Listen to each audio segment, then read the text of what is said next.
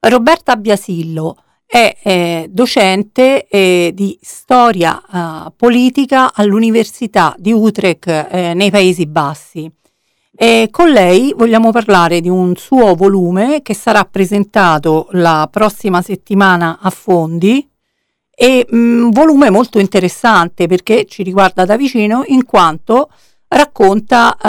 la storia ambientale della, delle paludi pontine e nello specifico uh, quella di Terracina dall'unità alla bonifica integrale, quindi una fascia temporale che va dal 1871 al 1928. La casa editrice è Viella e abbiamo ai microfoni eh, la professoressa Biasilio a cui vorremmo chiedere eh, diciamo che tipo eh, di ricerca ha fatto. Sì, grazie mille Licia Pastore per questa intervista e grazie anche per l'opportunità di parlare del mio libro. Quindi come ha già detto lei, il libro è una storia ambientale delle paludi pontine che riguarda il territorio che dal 1871 al 1928 era territorio di Terracina. Quindi gran parte del territorio che poi eh, con le città di fondazione passerà eh, sotto i comuni di, di Latina, eh, di eh, Pontinia e Sabaudia. Quindi riguarda Terracina ma riguarda metà di tutta la zona che poi eh, sarà bonificata per questo uno, offre uno sguardo più largo rispetto a quello dell'attuale comune di Terracina. Eh, l'idea eh, di questo libro nasce appunto dal, dalla necessità di dare un, una ricostruzione storica diversa del territorio, perché si parla molto di agropontino, si parla molto di bonifica eh, iniziata dal fascismo e continuata anche nel secondo dopoguerra, ma poco si è parlato delle dinamiche in età contemporanea della palude.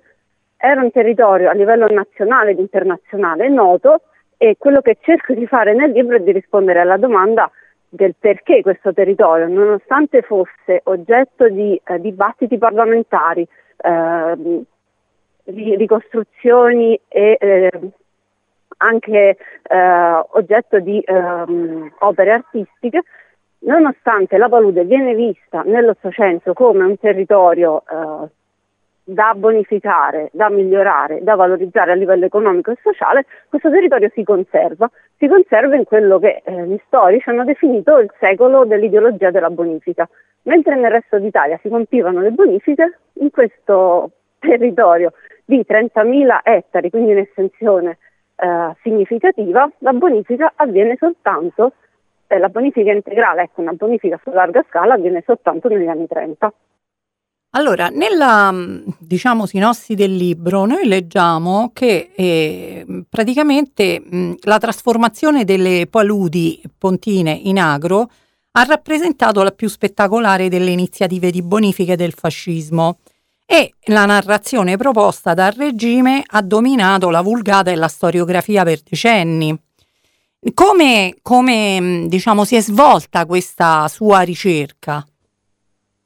Sì, la mia ricerca è stata prima di tutto ecco, il tentativo di togliere dalla, dalla, dalla, storia di questo territorio, dalla memoria di questo territorio, l'idea che prima della bonifica non ci fosse niente o che fosse eh, un territorio desolato in cui eh, le, non c'erano eh, forme di sfruttamento economico del territorio e che fosse un territorio disabitato. Quindi ho provato prima di tutto a togliere eh, tutta questa idea del, del sublime, tutti questi miti che eh, riguardano eh, la zona del, dell'agropontino e in effetti sono tutti miti che il fascismo costruisce insieme al grande progetto di bonifica e di trasformazione radicale del territorio.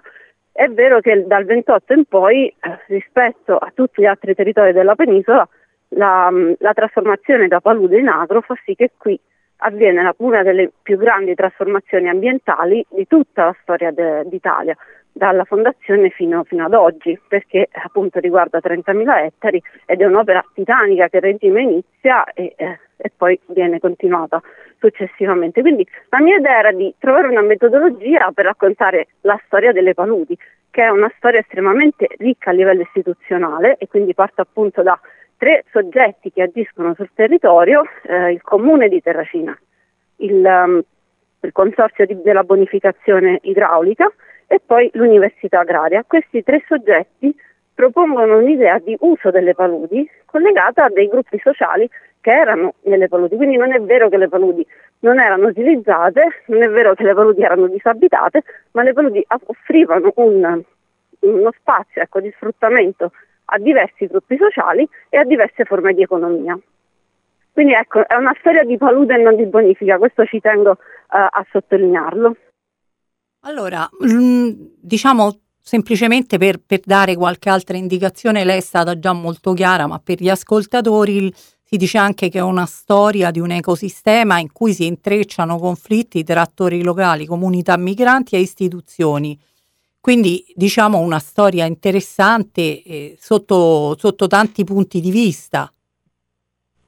Sì, la cifra distintiva della ricostruzione, anche la cifra distintiva poi dell'interpretazione che do questa domanda eh, che ho detto prima appunto perché questo territorio si conserva nel secolo della bonifica, nel secolo in cui la bonifica era un, um, un punto fondamentale dell'agenda politica locale e nazionale, sono appunto i conflitti.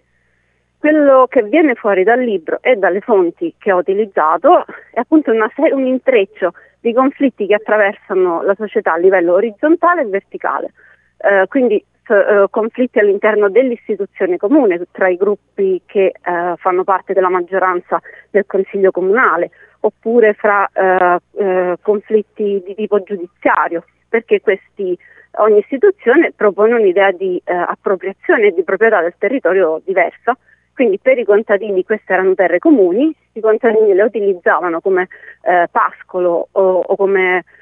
ecco, integrazione del, del, proprio fabbisogno raccogliendo tutto quello che si poteva raccogliere eh, nella foresta e nelle aree coltivate e poi invece i proprietari privati tendevano, eh, provano ecco, in tutti questi 60 anni a ridurre la presenza dei contadini sulle terre private. Quindi è, cioè, l'idea è che il conflitto e le diverse forme di gestione mantengono la palude vitale e viva. Eh, ecco, e la conservano perché danno un senso economico a, al territorio. Eh, l'altra idea,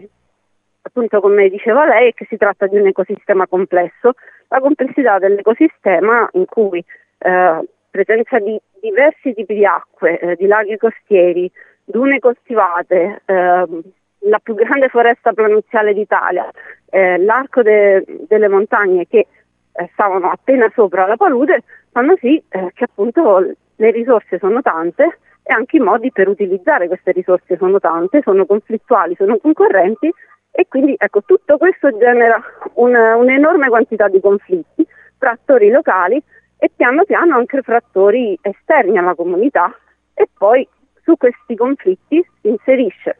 a partire dall'inizio del Novecento il ruolo dello Stato che culmina appunto con il processo di bonifica integrale, perciò io mi fermo quando il ruolo dello Stato esautora tutti questi poteri locali. Benissimo, grazie professoressa Biasillo. Ricordiamo ai nostri ascoltatori che il libro verrà presentato sabato eh, 3 febbraio alle 18 presso il Castello Caetani eh, di Fondi.